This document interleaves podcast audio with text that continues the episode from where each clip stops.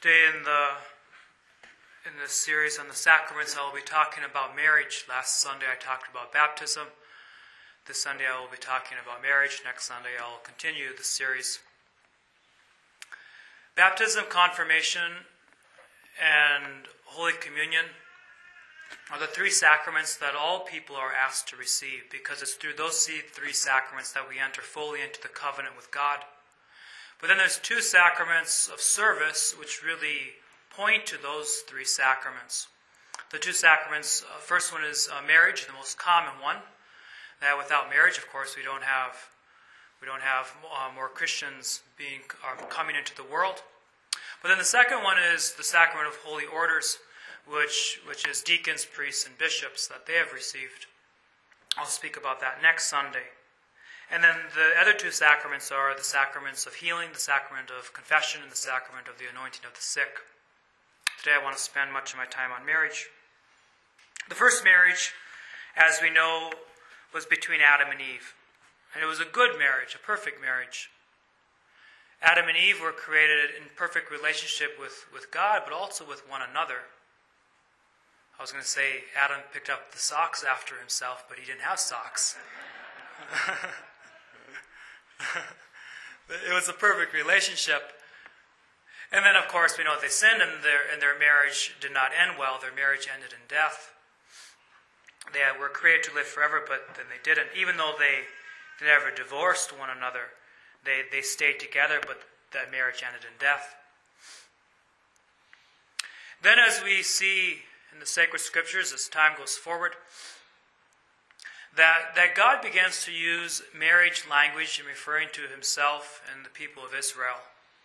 God, God says that he's like the bridegroom and the people of Israel are like a bride. The first reading talked quite a bit about that. That he calls his, he calls his land, the people are on, espoused. He calls the people of Judah, um, as, a, as a young man marries a virgin, so will I marry you, he says. And then Christmas comes, and God, He does just that. He marries His people. He enters into a relationship with, with His people, with humanity. He becomes one flesh with us. He takes on our flesh.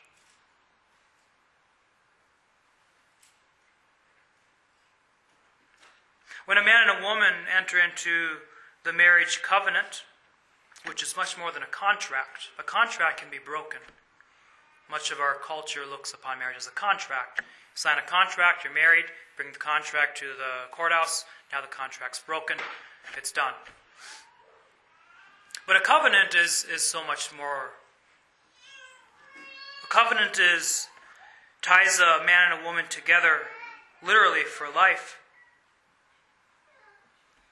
But in order for the covenant to remain, one must live out one's baptismal call, which is knowing God, which is praying, which is having a, a deep relationship with God, a relationship that wants God's love. Which is why, whenever I hear a couple who's been married for 15, 20, or even more years, or even one year, and I hear that the couple is not praying together, I'm disturbed by it. And I and I ask this question, how can a couple expect there to be love within their marriage when they themselves do not invite love himself into their marriage?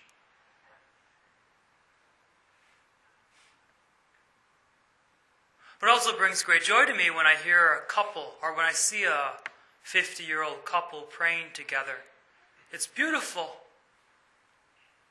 It's beautiful. Because a, a man and a woman cannot stay together without God. A man and a woman cannot stay together without God's help. Therefore, when a couple prays together, it's inviting God into their relationship. When a couple talks about God, it allows love to flourish within the marriage. So I want to I want to ask you and beg all you married couples to if you're not praying together now, start to pray together. Don't don't be concerned about what the other's going to think. You're going to grow in your relationship with one another by strides, by praying together. And of course, pray for your marriage and family. I've had a number of, uh, I've given a number of wedding homilies. One of the, the stories that I tell in a, a wedding homily is the, the story of Bill and Mary. They were married 57 years. And one day they were there lying in bed, ready to go to sleep, and, and Mary turns over to Bill and she says, It's been a long time since you've read from a book to me. Could, could you read a book to me? He goes over to the bedside stand and he grabs a book and he reads a chapter. He finishes the chapter and she says, It's been a while since you've given me a back rub. Could you rub my back? And gives her a back rub. And then she begins to be goofy and which is okay for married couples to do. She says, Could you nibble on my ears with your teeth. And he gets up and he starts to leave, and she's like, Well, where are you going? He said, I'm going to get my dentures.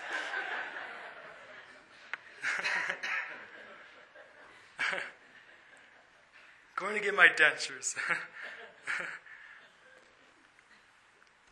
but I tell this because it, it shows a little bit of the affection that a man and a woman can have for one another in marriage.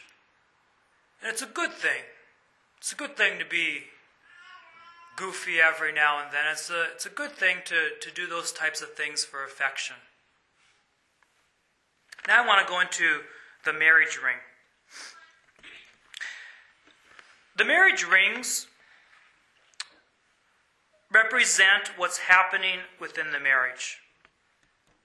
Whenever a sacrament is given in the Catholic Church, there's always some sign that makes present the sacrament and shows what's happening. So, for example, when someone is baptized, they receive this white garment because the white garment shows and symbolizes what's happening within the person's soul. They also receive a candle, which tells them they're to be the to be the light of the world. When a priest is, uh, is ordained, immediately after the ordination rite, his hands are laid before the bishop, and the bishop pours chrism oil on the hands because it's the hands of the priests which bring us Holy Communion. It's the hands of the priests which absolve us of our sins. It's the hands of the priests which bless us. For a couple, for the married couple, it's the ring. The origin is not actually Christian, the origin is, is pagan. It originated in many cultures of the world. That when, when a man and woman entered into marriage, there would be the exchange of a ring, sometimes one ring where the woman would only have a ring, and then um, some cultures, two rings, particularly in the West. Uh, it was only the woman until jewelry companies said, well, hey, we got to do something for the men too. So men have only been wearing marriage rings, I think, for the last maybe 70 or 90 years. Before that, men didn't. Which I think it's great, though, that men do, because of the symbolism behind it.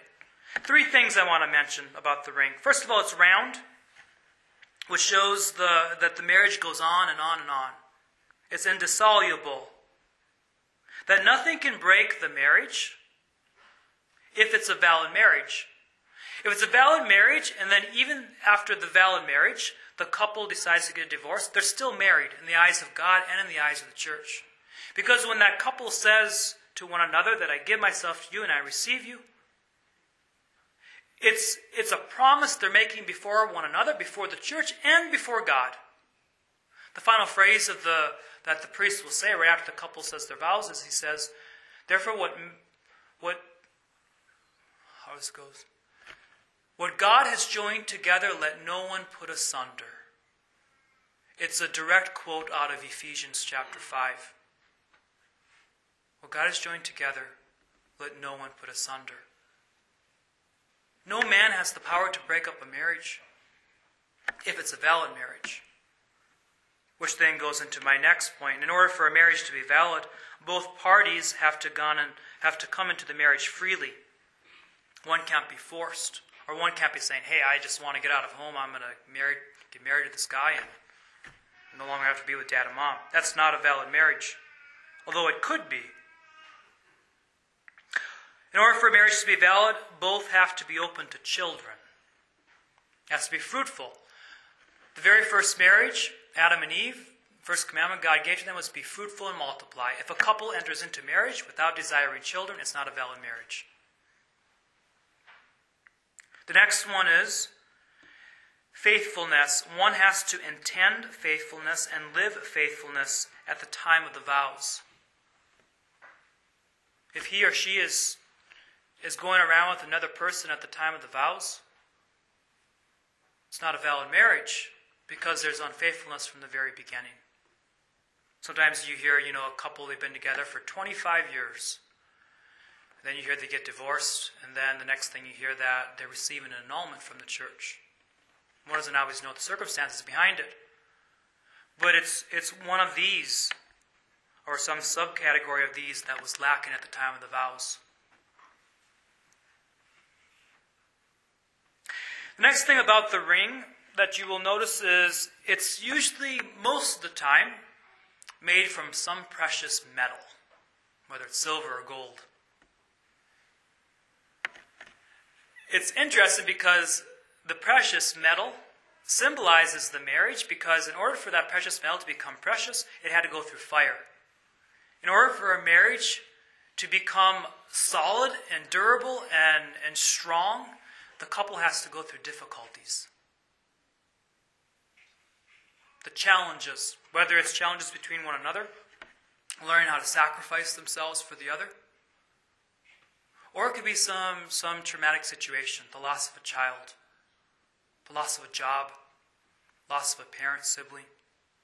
And then that marriage in the fire becomes more and more perfect. When I was in Williston, there was a couple, they were married 74 years. And then he passed away right about a month before their 75th. 74 years together as a couple. They were through fire.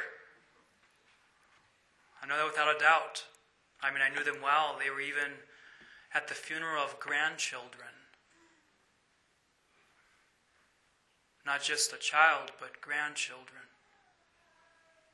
That's tough. But they were able to remain together because of the next point. The marriage ring, er, the marriage ring is round which symbolizes indissolubility. It's precious, which shows the preciousness of a marriage. The last thing is this in a Catholic marriage, when the rings are exchanged, they're not given in one's own name. The, the rings are given in the name of the Father and of the Son and of the Holy Spirit. And the reason that they're given in the name of the Father and of the Son and of the Holy Spirit is because the couple is incapable of staying together by themselves. A man and a woman is incapable of remaining married till death without God's help. Which is why in a Catholic marriage, is well, first of all, why why Catholics are required to, to get married in a Catholic church, and of course with the Catholic ceremony, is because of all the essence. It seems like a minor detail, giving the rings in the name of the Father and Son and the Holy Spirit, but one needs that grace one needs that grace because, for those of you who are married, you know what I'm talking about. Some days you're like, I don't want to be here. And you turn to your faith, you turn to God. And He gives you the grace to remain, He gives you the strength to stay.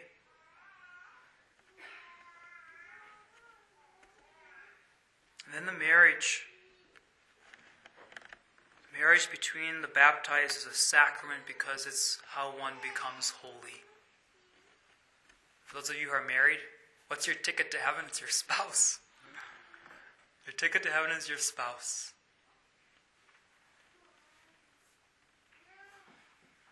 Your spouse is supposed to help you to get to heaven. Sometimes it's not the way you want it to be. But nevertheless, I'm going to close with this.